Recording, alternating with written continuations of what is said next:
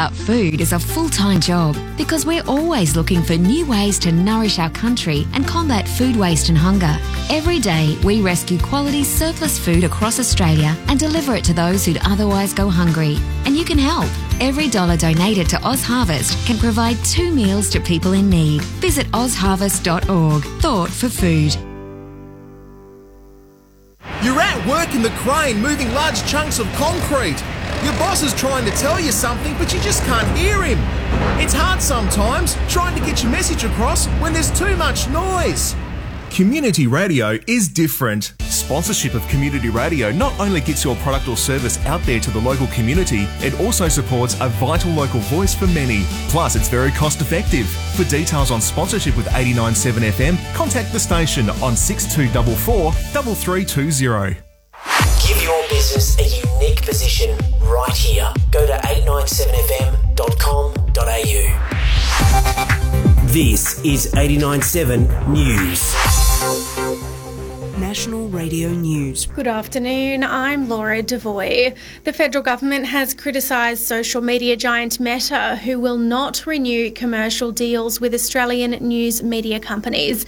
Liam O'Connell reports. The 2021 deals, which were due to expire this year, came after the federal government passed a law requiring tech giants to pay to display Australian news on their online platforms. In a statement, Meta says users were not going to Facebook for news and political content, and its money was better spent elsewhere. Communications Minister Michelle Rowland and Assistant Treasurer Stephen Jones say Australian news publishers deserve fair compensation for the content they provide. They say the decision removes a significant source of revenue for those businesses. The government says it's seeking advice from Treasury and the competition watchdog on its next steps.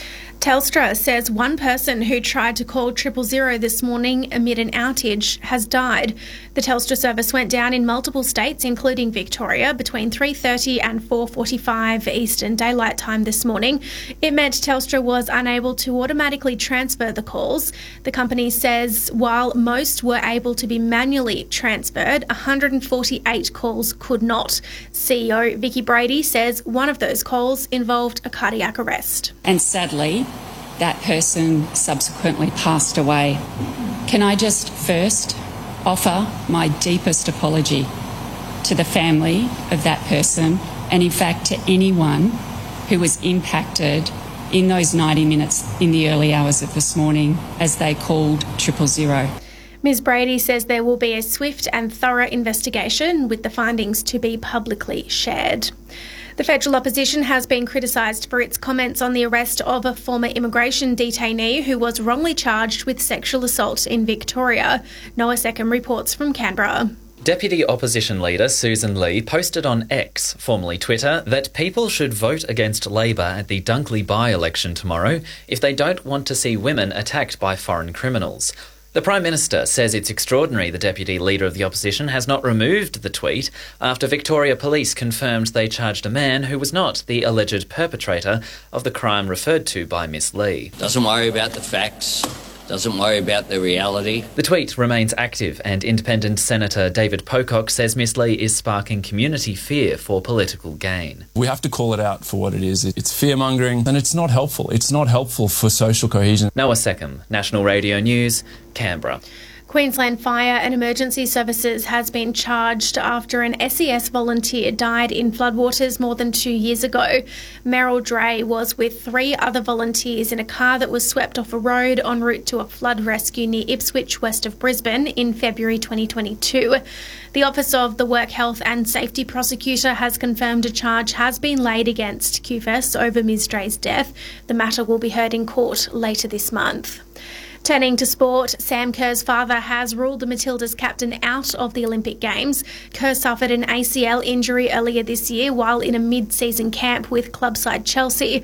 Despite needing a lengthy period of rehabilitation, Football Australia has not officially ruled Kerr out of the Olympics to be held in Paris in July and August.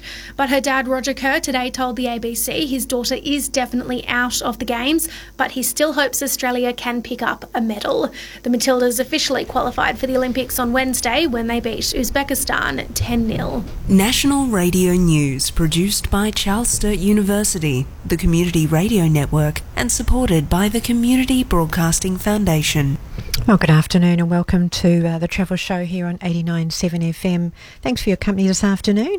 It's now five minutes past 12 and the Travel Show comes to you once a month on the first Friday of the month. And we try and find interesting guests to come on to talk about their attractions all over WA. And today we're lucky enough to have in the studio uh, Jenny Lewis. Welcome to the show, Jenny. Thank you very much, Rhonda. And uh, Jenny actually is part of the Kalamunda History Village, which isn't far out of Perth, just up in the Perth Hills. And Jenny, just tell us a little bit about your background first. How long have you worked for the society? Uh, I joined in 1982 when my youngest daughter went to school, so I thought this is an opportunity to do something that I love. Um, and that's how I came to be involved with the village, but also through my mother, whose family came up there before the First World War, and um, she had a very strong connection, so I sort of followed her in that sense as well. Oh, how lovely! And of course, it's all volunteers. Um, in your village up there, isn't it, and your society? It is, yes. Yes. We, well, in, not entirely. We have a hundred, about 170 volunteers. That's amazing. and um, of that number, probably s- roughly 70 are active. But we also have some employed staff to run our education program, which is quite a large program, and they are employed through the city of Kalamunda, and we work together. And you live up in Kalamunda yourself, or up in the hills? I do. Um, in fact, I've just moved house, so from one from one suburb up there to another. Oh wow! Um, but you've always but been up in the hills. Always been in the hills, yes. So Yes. Kalamunda, Lesmurdie, Carmel, and now Gooseberry Hill. So Oh wow! yeah. So um, the organisation, the Kalamunda History Village, uh, that's a separate identity to the society, isn't it? Okay. How it works is um, the society was formed in 1969, and uh, those interested people at the time wanted to have a museum. And so uh, the site of the old Kalamunda railway station became available, belonged to the city of, or the, then the Shire of Kalamunda. Um, and so that was where the museum began, and that was opened a couple of years later in 1971. So it's always been a situation where the local authority owns the land, owns the buildings, uh, but the society manages it on behalf of the of the um, of the city. Sounds good cooperation Mm. between the two of Yeah, you. it is. Yes. Yeah, it works well. And uh, what other work did you do before going on to the Ah, well, society? I I was a teacher. Oh, well, there you go. Perfect for the old schools house. yeah. Um, yeah, I taught I taught primary, secondary, and then my final career path was at Central TAFE teaching ESL to adults, which was the most rewarding job ever. Oh, great. But my, my qualifications at UWA were history, so I've always been a history person. and so, what is your actual, what sort of work do you do there? Uh, well, I'm the actually the president of the society. Wow, we're going right to the top today. Um, yeah, I, I, so my main role, well, we have an executive group of, of 12 or 13, so we have meetings once a month. Then we have general meetings where we have interesting speakers uh, to come and talk about all sorts of things. So I'm I'm sort of a, a little bit in the admin side of it now. Um, bef- I was president many years ago, and now I've sort of got the job again. Um, in the interim, I did quite a lot of work on displays and collections, but I don't do so much now because it's too busy with the other Sure. duties. Yeah. Yeah, so if anyone wanted to volunteer, you're still accepting people up there to come and work? Oh, sure we are. Yeah. So, what sure. sort of work would um, they have a Well, variety of doing there? Yeah, well, there's um, there's all the outside work, which is the maintenance, you know, minor maintenance Yes. work, uh, raking leaves, which is a big thing in the hills. um, so, and then any kind of minor um, carpentry type jobs that need to be done. So there's all that sort of side of it. Then there's people looking after each one of the buildings, like custodians, who just make sure things look good and clean, and they do sort of a, a lot of that kind of work to place to make the place look good. Uh, then there's the whole crew of admissions, um, uh, sorry, accessions rather, uh, and they look at all the objects that people might donate to us and decide whether we want them, and then we accession them. Uh, so there's all of those. Um, there's the roster, Sunday roster, which the volunteers do. During the week, we've got the staff, as I mentioned, but on Sundays, um, we have to find five people every Sunday to go on roster to open the museum in Stirk Cottage. Wow. So there's all of that group as well. Yes. So there's there's quite a, a lot of things you know to do that Mm. are um, sort of call upon people's skills. Yes. We get a lot of fellas who just want to come and, you know, do painting or do repair work or that kind of thing.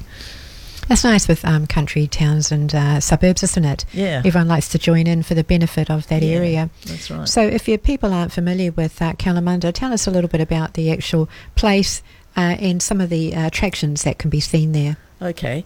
Well, Kalamunda, um, Kalamunda's got its town site name in about 1903. Before that, the whole area was known as Gooseberry Hill. Then some, um, they had a meeting, the pioneers of the day, and said, we need a name for this place. So they consulted Bishop Salvado's Book of Aboriginal Words and came up with Kala, home, and Munda, forests, home in the forest. So that's how it got its name, Kalamunda. Um, the suburbs around it are Lesmurdie, Gooseberry Hill, Pickering Brook, um, Carmel, did I say that one? Uh, and then the foothills. We've got High Wycombe and Forestfield and Maida Vale and Wattle Grove. So you've got the foothills plus up the hill. Um, Kalamunda is was developed really through the timber, or all of that area through the Jarrah timber. The train was built for that in 1891 up the zigzag and right out to Canning Mills, carting loads and loads of Jarrah timber, uh, which went all over the world.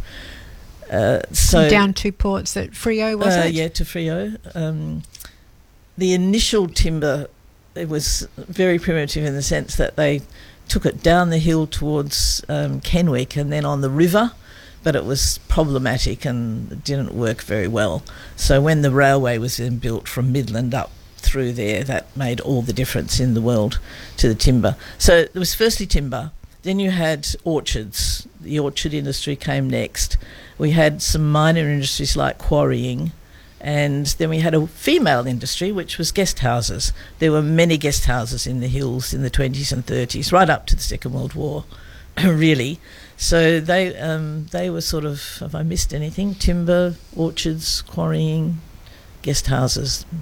Um, we did have um, Araluen come on to the show, the lady who runs Araluen there, and of course that had lots of history too, and that's up in the hills as well, isn't it? It is indeed, yeah. Mm. So, um, so besides that, there's Araluen to see. There Uh, and you talked about the zigzag. Tell us Mm. about that. Well, the zigzag railway, as I said, was built in 1891, and the train zigzagged up the hill to Would have been a slow run. And then to Kalamunda. My mother went to school on the train to high school, and it was a two-hour journey. We started early; it was two hours, I think seven till nine or something. And coming home, the train left at five, so they didn't get home till seven o'clock. Wow. So it was a long, long day. That was to go to Perth boys or Perth girls or you know those sort of high Mm. schools because there was no high school in Kalamunda. so the, uh, it's it's such a shame that it was closed. It closed in 1949 because the buses were just so much quicker. Oh. You know, the buses really took over. Is there much left of the lines anywhere? Um, in parts, the zigzag itself, uh, you can drive It's a famous road, isn't it? It's beautiful views going down there. Cyclists love it. Um, but as you go through the bush um, at the back of South Kalamunda and into, um, I think there's Bickley, remains of it in you John see Forrest, isn't there? it. And Yeah. the John Forrest is a nice walk that goes through one of the railway tunnels. I Yeah, that was a part different line. Wasn't part of the zigzag, I'm glad that that, there's some lines still. Yeah, um, and there's that's there. lots of walking. People do lots of walking along the bits that are still there, which which you, you know you can follow it. Yes. Um, so I think in our in more recent times um, we have all the wineries that have opened up in our area, cideries. Um, so they're the attractions. We have the Sunday markets every Sunday morning. We have They're the famous, aren't general, Yeah, the general markets every first sun- Saturday of the month. Um, Stirk Park is pretty well known as a recreational place. What else have we got? The falls. Um, what falls are they? The, there's Moody Falls. Yes. Which are uh, s- not at this time of the year.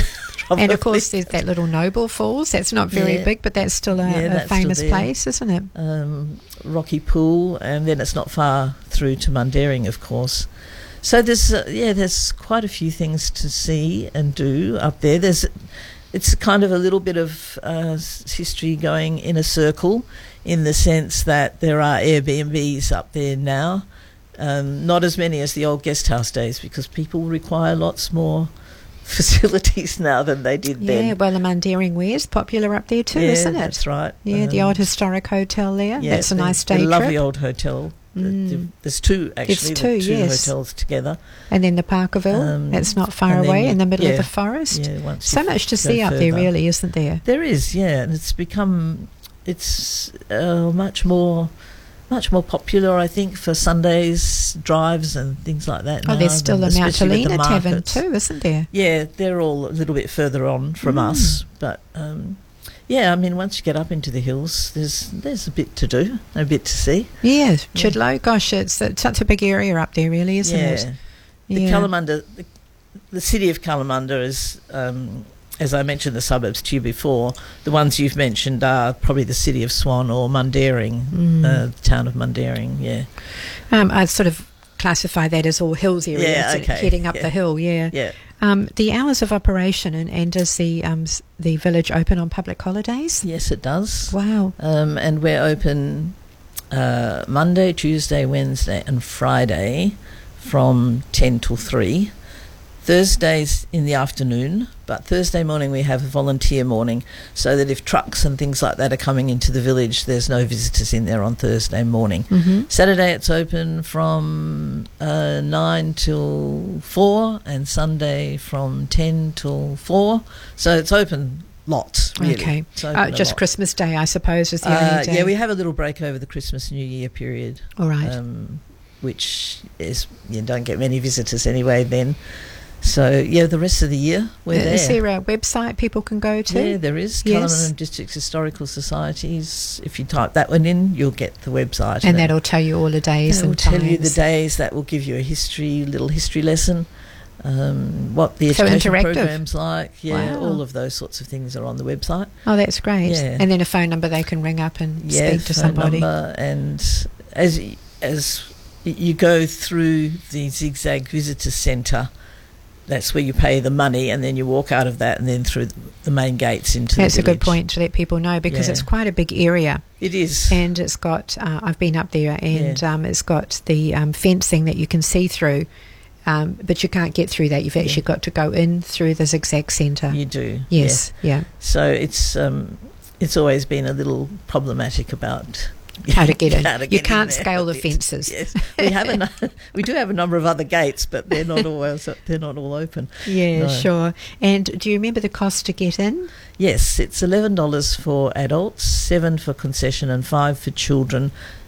Pre-school children is, is free. Yes. Yeah, Oh, and then the, the education program, the costs are a little bit different because Sure. they're guided tours where there are lots of activities and Yes. so they have three separate programs: one for the younger children, one for the middle primary, and one for the upper primary. Oh, sure. Yeah, so that's the cost there. I can tell you those if you want. Yeah, sure. We'll get on to that later. Yeah. Um, wheelchair friendly. Yes, although we have all these very old buildings, um, we have got ramps to them. So the answer to that pretty much is yes. We, yeah, That's good. And a lot of people want to take their dogs everywhere these days. no, we a no. Don't have dogs except Sure. assistance dogs. Sure. obviously, no. No we don't. skateboards, nothing like that. No, Because it's a lot of stuff that's quite old and could be easily damaged, I guess. Oh yeah, I mean it's not a it's not a theme park. You know, it's actually is a museum with a lot of very valuable and interesting artifacts. So Mm. we have to always be aware of that. You know, it's it's a um, One thing I must compliment you on is that when I walked in there and had a look around, it was so clean. It was not a skerrick of dust, rubbish. Everything had looked like it had just been polished. Now, for a museum that's old, you expect to see cobwebs, etc. Nothing like that. So your staff do an excellent job. I'll I'll pass that on to the Mm. volunteers, Rhonda, because they they do all that. Yes. you know, all the dusting and vacuuming and um, Pristine, I would and- call it. Yeah, that's Yes. good to hear. And uh, if people had donations, I guess you get people donating things. That's still accepting. Yes, Yeah. well, it is, but we um, You're pretty full. We're pretty full. We have a huge store at the other end of the museum, which is also full, you know, a compactus and two storerooms. So we have to be a bit more selective now about what people offer us. We, the way you sort of look at it is, does it have provenance to Kalamunda or the Kalamunda Yes. districts? Did it was it used here? You know, did it belong to a family here? Those sorts of things are the questions we particularly ask. Um, and the other side is if they someone offers us something that we would really want, even if it doesn't have provenance, we'll say, yeah, we've wanted one of those for a long, long time, Oh. so we would probably accept it. But it's it's a dilemma. Have you brought really. things before that you've really wanted? Uh, not exactly bought, but we've had um, association with other museums that have given us on on a s- on different kinds of On basis. loan or- yes, sort of like that. Um, but probably on a loan that will never be redeemed. if Sure. you know what I mean. Yes, So, yes. yeah, Yeah. those kinds of things. Oh, well, look, it's 20 past already. Goodness, time flies. Um, we've just got to go to a short break uh, and then we'll play a song um, to do with the topic we're talking about today. So we're going to play uh, Golden Years because uh, we're talking about uh, a historical village up in Kalamunda. So I thought this would be uh, quite a good uh, song to play by David Bowie. And then, of course, we'll be back again shortly, Jenny and I, to continue talking about some history up in the hills of Perth here in Kalamunda. Thanks for your company now. It's 1221 at this time. Are you looking for a gift for that special person in your life? Maybe for an anniversary, a loyal employee, or a birthday, or graduation. Whatever the reason, station sponsor Grazie Gifts have a massive range of gift basket and hamper options to suit all occasions. So, to choose the right gift for that special person and order online, visit grazie.com.au. That's G R A Z I E Do you own a business? Are you listening to this ad right now? Well, we could put your business right here, and it's cheaper than you might think. For more information, go to 897fm.com.au and contact sales. The Community File.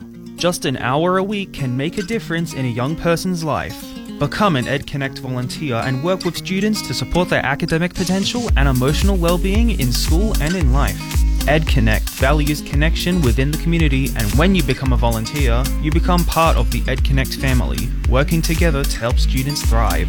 For further information, please call 9444 8646 or go to their website at www.edconnectaustralia.org.au. Proudly brought to you by 89.7 FM. Thank you.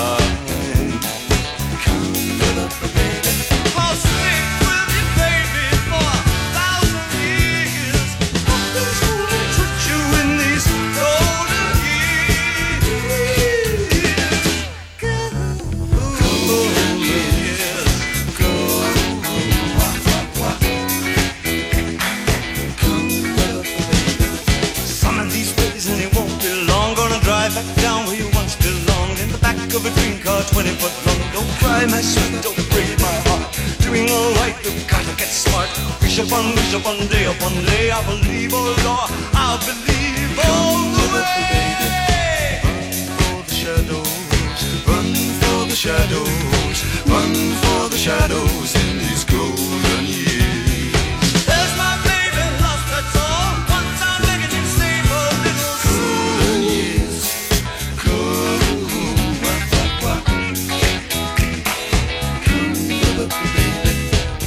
Don't let me hear you say life's taking you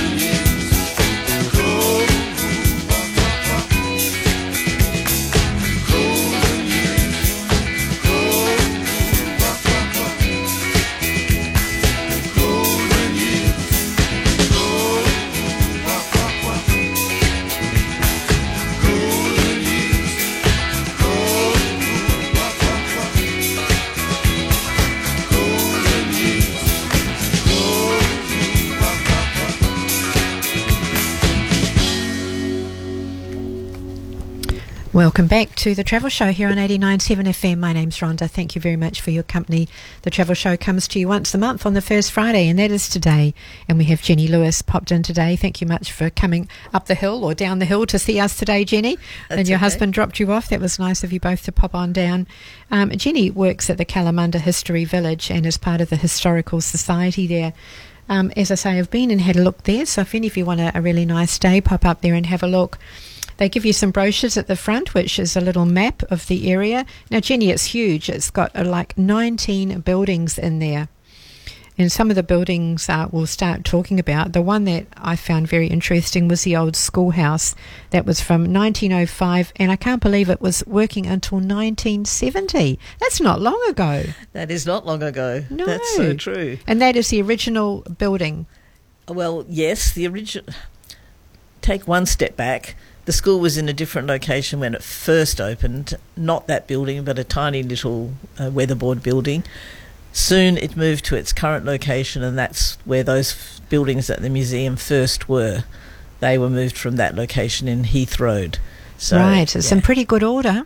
Very good order. Two rooms, um, and a number of visitors that we have say, "I went to school in these rooms." So Wow. you get lots of that kind of um, yes, that'll bring back memories for them. Yeah, that's for Well, sure. Well, as you walk in, you've got the outside area with the hooks where they used to hang their school bags, etc. That's right. And then you walk into the main room, and it's got the old wooden desks. It has the very old wooden desks, the ones that um, were uh, opened up so that they didn't have a container. You just open them up and you put your reading book on on the edge so that you could do your reading, and then you drop the, the top down for your writing. And so we've got a um, really a classroom of those, which is pretty good to have them because they're very old. Uh, and then in the th- other schoolroom, we have a sort of cameo type display of what you can see in Kalamunda. So you've got a little bit about social life, a little bit about migrants, a little bit about weddings, a little bit, bit about sport, um, so that you get a little taster before you actually go into the rest of the museum. And it says here that a lot of the buildings are dating from 1903 to 1927 are listed by the National Trust. Well, they are. Some of them are. Yes, they are. That's great. Um, but the most important buildings there are the two station buildings because they are in situ. There's the the very small one, which was the early one, uh, which has got sort of like a bullnose type structure. But the big one uh, was built in 1927, and that you can see that reflected in other country towns. They built the same kind of Mm. building. So those two are the most important because that's where they actually were. The others have been brought to the site. Did you go to that school? I did not. I went Ah. to. Um, have you heard of St Brigid's in Lesmurdie? It's No. big um, s- primary secondary school. I think I've school. driven past it Yeah. and seen it. Very So I spent my 12 years there. you were, were telling us that sometimes you have uh, schools come in, you have old fashioned school lessons, they're very popular, and, and school holiday programs are booked out pretty quickly. And some people like to dress up in the old costumes of the day. They do. And uh, often the schools get their kids to dress up, which always looks great. Uh, and some of the volunteers who do the school programs and the and the staff actually dress up, and um, they do get some strange comments from the kids about, "Do you really live here?" and "Do you wear those clothes all the time?" and you know that sort of thing. It's, Yeah. and they when they go into one of the small buildings, um, they turn all the lights off and they just have a candle. They light a, a candle so the kids can see what what it was actually like at night to live in one of these buildings. This is the sort of light that you had, you know, that those sorts of things are just yes. what make it fascinating. The contrast, you know, of their lives with, and they often say, "Where did everyone fit? Where's their bedroom? Didn't they have a double? You know, all these kids have got double beds now, so all of that is such a difference Yeah. to what things and are now. um, the school programs. What do you do in the school Yeah. programs? You have jigsaw puzzles and Um, well, with the school program, they have a they have a, a different kind of activity session for different children, like the years one and two, and then then three and four, and then five and six. So you can see that it would be adjusted according to their needs and abilities. So they um, they they play old fashioned toys and games. They sit in the schoolroom. They um, make peg dolls. They um, a hopscotch maybe. they do hopscotch. They Yeah. do um, a school lesson, like you said. They go into the little cottages to see how people lived. They go into the orchard shed to see what the story of the orchard was. We have a big fruit grader there, and the kids can bring a piece of fruit, an orange or something, and they put it into the grader and they watch it come out to the size that it should be before the packing. A lot of that sort of activity, Interactive, yeah, yes. which is which is what good. fascinated me was up on the wall was a a little plaque that said rules for teachers from 1872 and i'm going to have to read it out because it's just hilarious thinking about today. Teachers each day as you said will fill the lamps trim the wicks and clean the chimneys they get all the dirty jobs don't they? Number two each morning the teacher will bring a bucket of water and a scuttle of coal for the day's sessions. Hard work. They really work for their money didn't they? Number three make sure your pens are cleaned. You may have to whittle the nibs of the pencils to the individual taste of the pupils. I think they're going to have to get there at five in the morning to do all this. Number four men teachers may take one evening per week for courting purposes or two evenings a week if they attend church regularly was quite strict, wasn't it? Number five, after 10 hours in school, God, it'd be a boycott now, the teachers may spend the remaining time reading the Bible or any other good books. Number six, women teachers who marry or engage in unseemly conduct will be dismissed. Number seven, each teacher should lay aside from each pay a goodly sum of their earnings for their benefit during their declining years so they will not become a burden on society. Number eight, any teacher who smokes, uses liquor in any form, frequents pool or public halls, or gets shaved in a barber shop will give good reason to suspect his worth, intention, integrity, and honesty. And number nine, the teacher who performs his labour faithfully and without fault for five years will be given an increase of 25 pence per week in his pay, providing the Board of Education approves. What year was that? Wow, 1872. You even have to ask permission to go on a date. No. Not Well, allowed to I drink, mean- not allowed to smoke. My goodness. things things obviously did change, um, but the one you know about women marrying lasted right up until the 1960s, I think. That if you married, you had to resign, but that wasn't just teaching; that was the public service generally. Unbelievable. Yeah, so I, I make sure I tell my daughters these sorts of things so they realise how fortunate they are. Oh dear.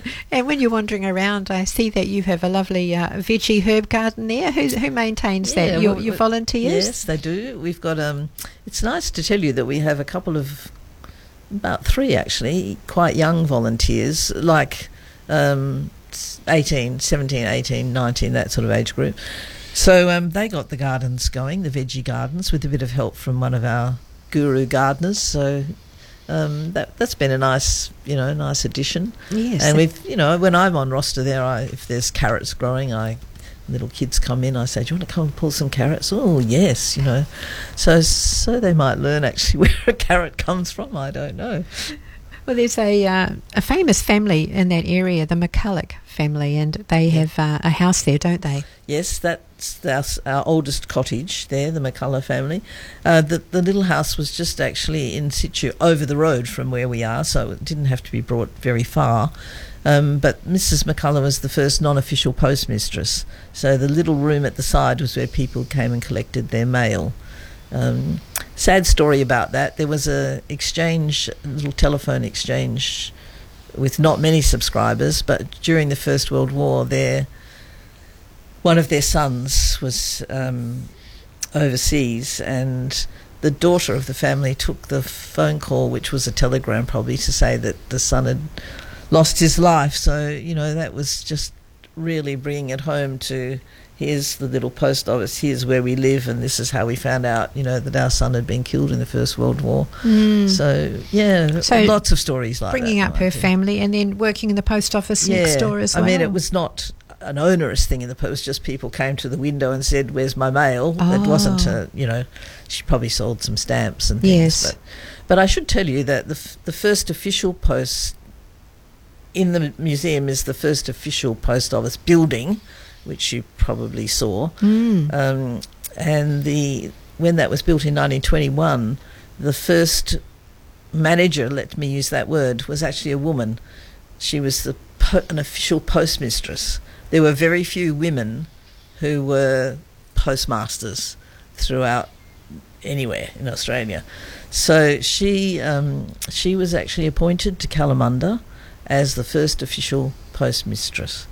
And one of the highlights of her time there was um, there's an old house in Les Lesmurdy, a beautiful old home, in which the Queen, the past Queen, her parents stayed in that house um, when they came to Australia in the 1920s. And Miss Chambers, who was this postmistress, she had to make sure that communications were kept open because, you know, when a royal family is away from the UK, they need to be able to be in touch with what's happening. Is So- that house still around? that has, house is still around. It's called Lesmurdy House, but it's now owned by St Brigid's, uh, and because that kind of it's quite a long story how all that came about, but it's all kind of come back together now. The Lesmurdy House, the St Brigid's old building, and then the new buildings around it. So Wow, it's an interesting lovely. complex. Uh, they were saying inside the house, this is going back in time, uh, the, the stove, the McCulloch family placed their stove um, outside, firstly to keep the house cool, and the fire burnt all day, every day. And secondly, they had the stove outside because the Australian bush had the threat of fires. Yes. Yeah. it was. A a number of the old homes had the the um, sort of kitchen, if you like to call it that, outside the stove and what have you. Yeah. Uh, for those reasons. And it said uh, for hot water, heating um, the water would be on a wood burning stove, and that was the only way to heat water. So even on a hot summer's day, you needed to have your fire going. Water was carted in buckets from the rain tank. It was hard work, wasn't well, it? it was. They didn't need to go to the gym. No. They had plenty. the washing alone was hard enough. And ironing, you've got to laugh because um, a lot of younger generation don't iron these days. But in those days, ironing was a big thing. It was a chore that had to be done near the stove, as the irons were heated on the stove. Most people had two irons and needed a cloth to wrap around the handle and another cloth to wipe the base of the iron that you took off the stove because the last thing you wanted was the food or the ash from the stove to mark your laundry. That's right. And for the school program, we have uh, old-fashioned washing washing experience and ironing. Obviously, they don't heat the irons, but they um, they have several irons, the heavy ones that the children can lift up and feel and see. This is how you did it. You know, My grandmother had one of those. I still remember it. It was very, very heavy. Mrs. Potts irons they were called, weren't they? Wow, think so. yeah. And you've got a few of those on display, haven't we you? We have at the moment. We've got a in in the old post office building. We have an area for temporary displays, and we've the one at the moment is the old irons and Wow. washing, um, uh, ironing and washing sort of. You know, because I said to my uh, daughter something about iron. She goes, "Oh, mum, I don't iron." oh, okay. So it seems to be sort of going out of fashion, doesn't it? I think so. and for food storage, it said that uh, the food was um, you sometimes jam tins filled with water underneath the feet of the safe to keep the ants out. And the food safe was a wire mesh box that hung from the ceiling to keep ants and fleas and flies out of the food. Yep. Too bad if you're short. Yes, so true. How did you reach up and get that? And uh, washing the dishes, uh, they had soap homemade from animal fat and ash was a bit harsh on the skin. Well, you had to do what you had to do, didn't you? You made did. your own soap and everything. Yeah, you did. And the four McCulloch boys slept outside in two beds, but the two girls were allowed inside. And if it was cold, on a cold and frosty Kalamunda morning, uh, the boys took to pitching a tent in the backyard and sleeping under the stars. And such a different world. Oh, it was a different world. And I mentioned to you about the guest houses. I mean, a lot of a lot of the people who came up, the fellas slept on the verandas. You know, I mean, the the visitors, they didn't expect what anything like what we expect today. Women would have stayed inside, but like those McCullough boys, you know, they slept on the verandas. Mm. It was quite common. I think all over the place, you know, in, in Western Australia. in- Yeah. In the bush areas. Yeah, I wonder if young people are listening to this and laughing to themselves. They'd probably do it as a bit of a, you know, a holiday thing, one or two nights, but I think the novelty would wear off. Yeah, I think so. Well, it's uh, 12.40 now, time for another break, unfortunately, here on the Travel Show on 89.7 FM. We'll have a short break and then we'll play a, song by Cat Stevens, Old School Yards. We've been talking about the old school buildings up at uh, the Kalamunda History Village. And then uh, Jenny and I will be back again shortly. Thanks for tuning in this afternoon. We'll be back again. If you marked an X on the map of Perth for every investment property managed by Exceed Property Management, there'd be so many X's you'd be hard pressed to read the map. That's because station sponsor Exceed Real Estate are one of Perth's largest and most successful property managers. Exceed delivers exceptional service, excellent performance, and extraordinary reliability. In property management, X means Exceed Real Estate. Life is better with Exceed. The City of Wanneroo, corporate sponsor, proudly supporting 89.7 FM. Eligible City of Wanneroo homeowners can now apply for up to $500 to subsidise a new home CCTV system. Applications for the CCTV rebate scheme are open until the 28th of February. Head to wanneroo.wa.gov.au CCTV rebate scheme. Proudly brought to you by 89.7 FM. You're at work in the crane moving large chunks of concrete. Your boss is trying to tell you something, but you just can't hear him. It's hard sometimes trying to get your message across when there's too much noise. Community radio is different. Sponsorship of community radio not only gets your product or service out there to the local community, it also supports a vital local voice for many. Plus, it's very cost effective. For details on sponsorship with 89.7 FM, contact the station on 6244 3320.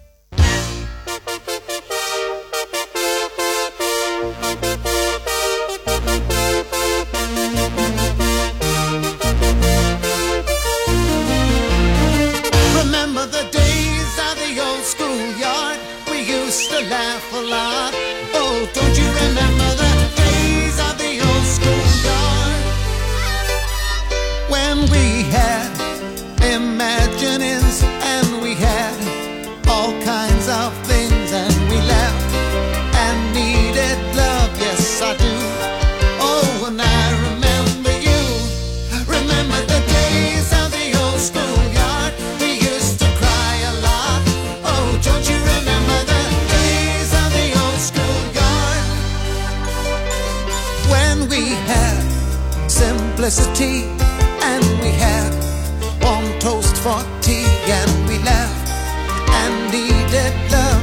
I do.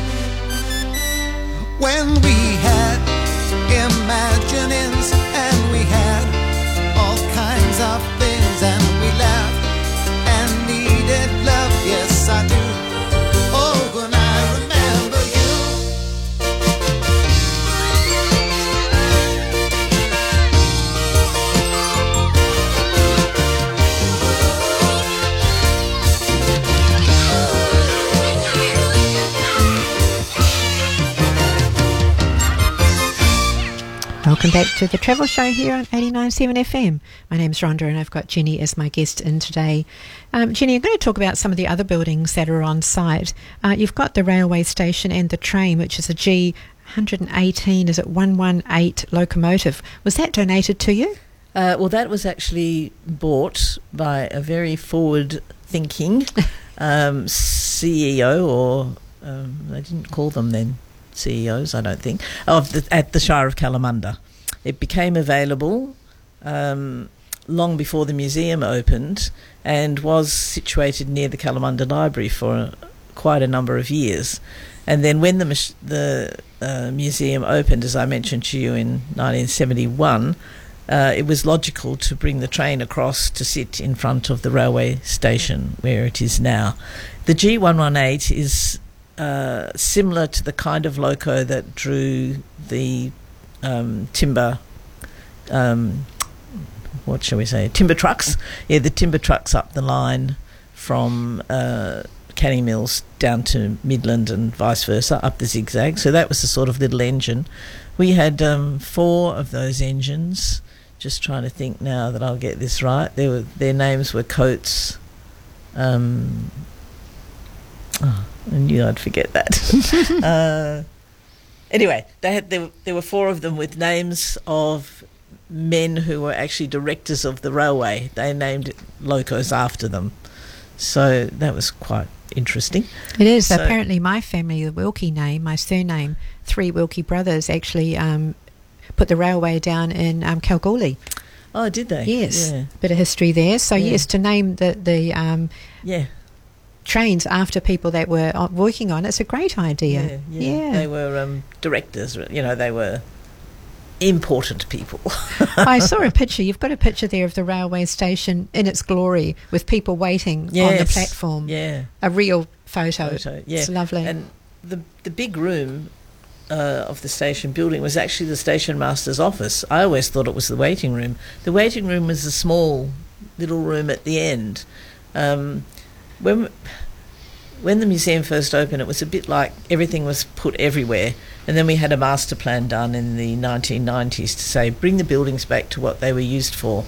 So we gutted that little waiting room, found the bench seats still there with these little little marks in them, little in the wood. And what were the marks? Yes, well, they were made by boys and their pocket knives when they were sitting waiting for Waiting the train. Waiting for the train. Wow. And they were rediscovered when we took it, all the other sort of junk that was in there Yes. out of that building. But that was actually the waiting room. It was quite small. The big room, which is a lovely big room, was the um, station master's office. Fantastic. Yeah, And then there was a little lobby at the other end. But they're beautifully designed buildings. You've a lot of those public buildings. Out the back, you've got this beautiful area with some horses that look real. You've got an old school bus. You've got some carriages. We've got an old. Um, we've got a uh, a purpose built shed for the the horse drawn uh, vehicles, um, and those horses do make it much more much more realistic. Um, and then we have another purpose built shed for the orchard display, and that's where I mentioned the fruit grading machine. And then the big building at the end is another purpose built building for the vehicles. So you've got the bus. Where did you get the bus from? Is that a real local bus? It's uh, it's a Bedford bus. Uh, now, not exactly sure whether it was used on our line, but we have a member, our oldest member, Pat Hallahan, who's a bus man through and through, and it was his own bus. He bought a bus. Wow. And he had it at his own place. So he then he donated it to History Village, and it's painted in the same colour as the old Kalamunda buses were. That was the deep red Moroni colour. So we're pretty fortunate to have Yes. that. And it goes. It actually, you can, yeah, they can still drive it. And then you've got a little dress up area where people can go and have their photos taken. Yeah, or, yeah, I've, a- I've done that. That's you've done that, and that building is the memorial building, and we have on the walls there some lovely large Jarrah boards with family names and dates of people who've lived in the district. We set that up some years ago, and people could fill in a form with the minimal details, but date being particularly important. Uh, pay fifty dollars to get them done at, um, you know, where we had to get the, the little plaques made. Yes. And um, we've yeah filled up a lot of those. People are interested to have their family name. It's a really good there. idea. You've Yeah. got a blacksmith little area. Yeah, we do. We have a blacksmith little that created in what was a little um, garage that was next to one of the houses, a little shed garage. So that was made into the blacksmith shop, and that is very popular. And in we're having we have different functions, and we're having an open day soon. But we always try to get a blacksmith, a working blacksmith, on those days. Well, tell us about your open And- day. Yeah, okay. Well, that's on Sunday, the 21st of April, and it's from uh, 10 o'clock till 4 at the Kalamunda History Village. And entry that day is free. If you want to make a little gold coin donation, we're happy. But it's uh, one day a year when we can open up and don't charge people. So on that day, we've got the blacksmiths, um, we've got a plant stall, got an old-fashioned telephone display, we've got um, a new to you stall, children's activities, apple coring, um, the, a few other little activities for the kids. And we've got a coffee van coming and a food van coming, so there's plenty. Oh, you know, you can spend a few hours and and music. We've got um, some musicians coming uh, between one and three. So it, yeah, and it's some of your a good day. members will be dressing up. Yes, some of them will. Some of them will. Not all of them. not me. I love this music thing. One of the cottages, you'll know which one it is. You walk into it, and on the right, you've got a beautiful room, um, all decorated out in olden day stuff, and there's a piano, and there's a person that looks so lifelike playing. So as you walk in, it must trigger some sort of a sensor, and she starts playing the organ and piano. I thought it was real. It's amazing. I stood there and looked at it for a long time. You are not alone. And as I mentioned to you before, um, we came on about the children being, some of them being quite freaked out by the models. We've got, we've got one. Uh, we've got one at sitting at the old telephone exchange. Yes, that looks real that too. real. We've got the one you mentioned. We've got the blacksmith, and we've got a mum and daughter sitting in the sulky behind one of the horses. So there's a few of them, and they Whoever are- did them did a great job. well, they came from Europe. Wow. They're pretty pricey, but um, yeah, they're very realistic, aren't they? But to get the fingers moving and the piano yeah. working Oh, with music coming out, so you've done such a great that's job up there. Tech man up there. Yes, and you've got an area where you've got some old, olden day things that I remember, like the old milk bottles and the milk crates. Yes. And the thing that I liked was the porcelain dolls where the eyes moved. Yes, I know. It's a bit freaky. Well, yeah, I mean, dolls are interesting now, aren't they? Because the, the few sort of horror type movie things have been around with dolls not being very um, friendly creatures. Uh, and the kids have mentioned, a couple of kids have mentioned that about dolls. Yes. But of course, my generation, dolls were just dolls, you know. We just had them and dressed them and played with them and Yeah. all was well. well, I remember the porcelain dolls my grandmother used to have at her house. So yeah, to to see them all again certainly brings back memories. It does. And you've got a wonderful cottage just down the road called Stirk Cottage, and that was built in 1881, hand built by early settlers Frederick and Elizabeth Stirk and their nine children. Well, they had lots of helpers to help build the house, didn't they? eventually. they um, they actually that was the first house built in Kalamunda itself. We had other, you know, I mentioned Gooseberry Hill, um, and yeah, uh, Fred Stirk, the husband, he worked down the hill in Midland, I think it was, or Guildford. Elizabeth, the wife, she did a lot of the building of the house, um, as well as having nine children. Uh, and I got, I don't know how they ever fitted in there. I don't know that they had all nine. They built another place further off. They had the no hill, TVs, did they? No, they did not. The other house was called the Overflow House, appropriately. Um, but that Stirk Cottage was, is is right at the edge of what's now Stirk Park, which is a lovely park. Um, but that was part of their property, obviously. Um, and they grew, you know, what they needed there for. Um, It says that they grew strawberries for yeah. sale. Yes, they did. Strawberry growing orchard. was strawberry growing was one of the very earliest crops up there. But then something nasty got into the strawberries, and that kind of faded away. The growing of strawberries. Yeah, it said they had grapevines and vegetables and they had water from Yeah. the creek on their land. Yeah, they did. It's a lovely creek that goes through there. Later, that became the, what was called the dairy block, and there were there was a, a family there that ran a dairy there, and the cows used to wander up, you know, through the streets, and it was so very laid back. And uh, that is open on a Sunday for people to have a yeah, wander it through. is. Um, just in the afternoon. Oh no, now it's open. I think from eleven till one. Think we're doing a little trial with the times. Yeah, just just on a Sunday. It's free entry to that one, so you can just. And it says in. that, and you said she did most of this. The first walls were an excellent example of wattle and daub technique, where Mm. clay mud was pressed into lattice sticks between the frames and smoothed.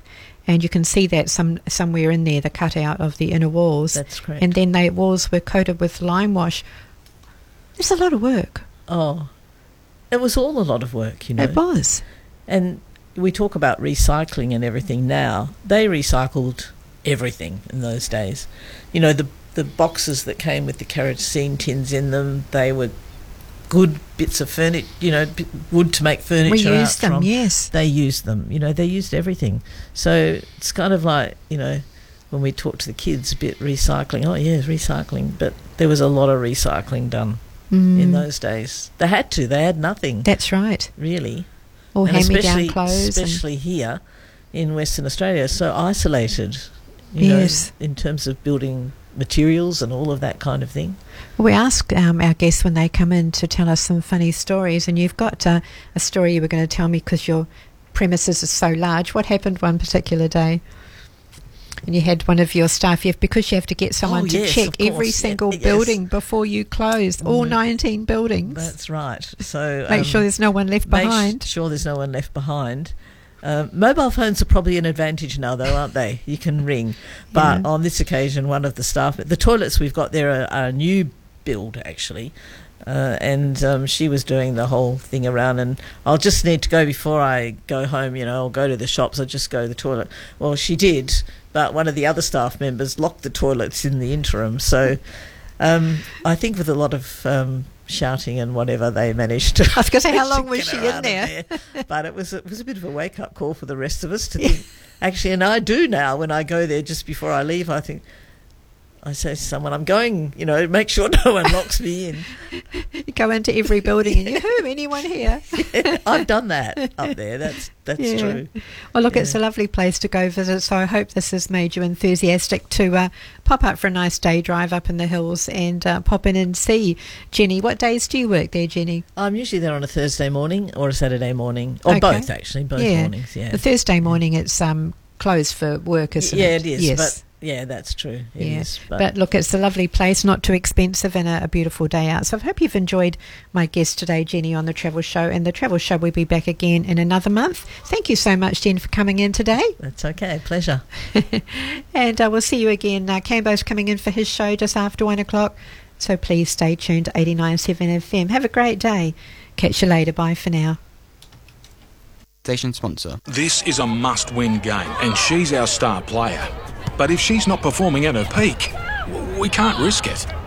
What do the stats say? Do you think she's match fit? Every single day, exercise and sports science graduates face situations that go beyond theory. That's why we teach our students to be creative thinkers, because creative thinking can be your superpower. ECU, creative thinkers made here. Search ECU and apply now. This is a station sponsor. At John Hughes Chery, Prindiville Drive, Wangara, you get a brand new, beautifully styled Chery Omoda 5 with leather sport seats, alloy wheels, keyless entry, rear dynamic view camera, wireless Apple CarPlay, Android Auto and smartphone charging, a massive interactive LCD, and plenty of active and passive safety features. Plus, you get a seven year unlimited kilometre new car warranty, roadside assist, and cap price servicing, all from $31,490. Hurry, they're selling fast. johnhughes.com.au. DL6061. The Community File. Riding for the Disabled Capricorn Group is a not for profit organisation that has been operating in Pinjar area for over 10 years. They service the needs of the wider community, offering therapeutic horse riding lessons to people of varying abilities. RDA Capricorn is desperate for more volunteers. You don't need to have any experience with horses, as they offer training and other roles that are not horse related, like gardening, cleaning, administration. There would be something for those handy people in the community. Lessons run Monday through Saturday, with the latter of which being their busiest day of the week. If you are 14 years or over and wish to have some horsey fun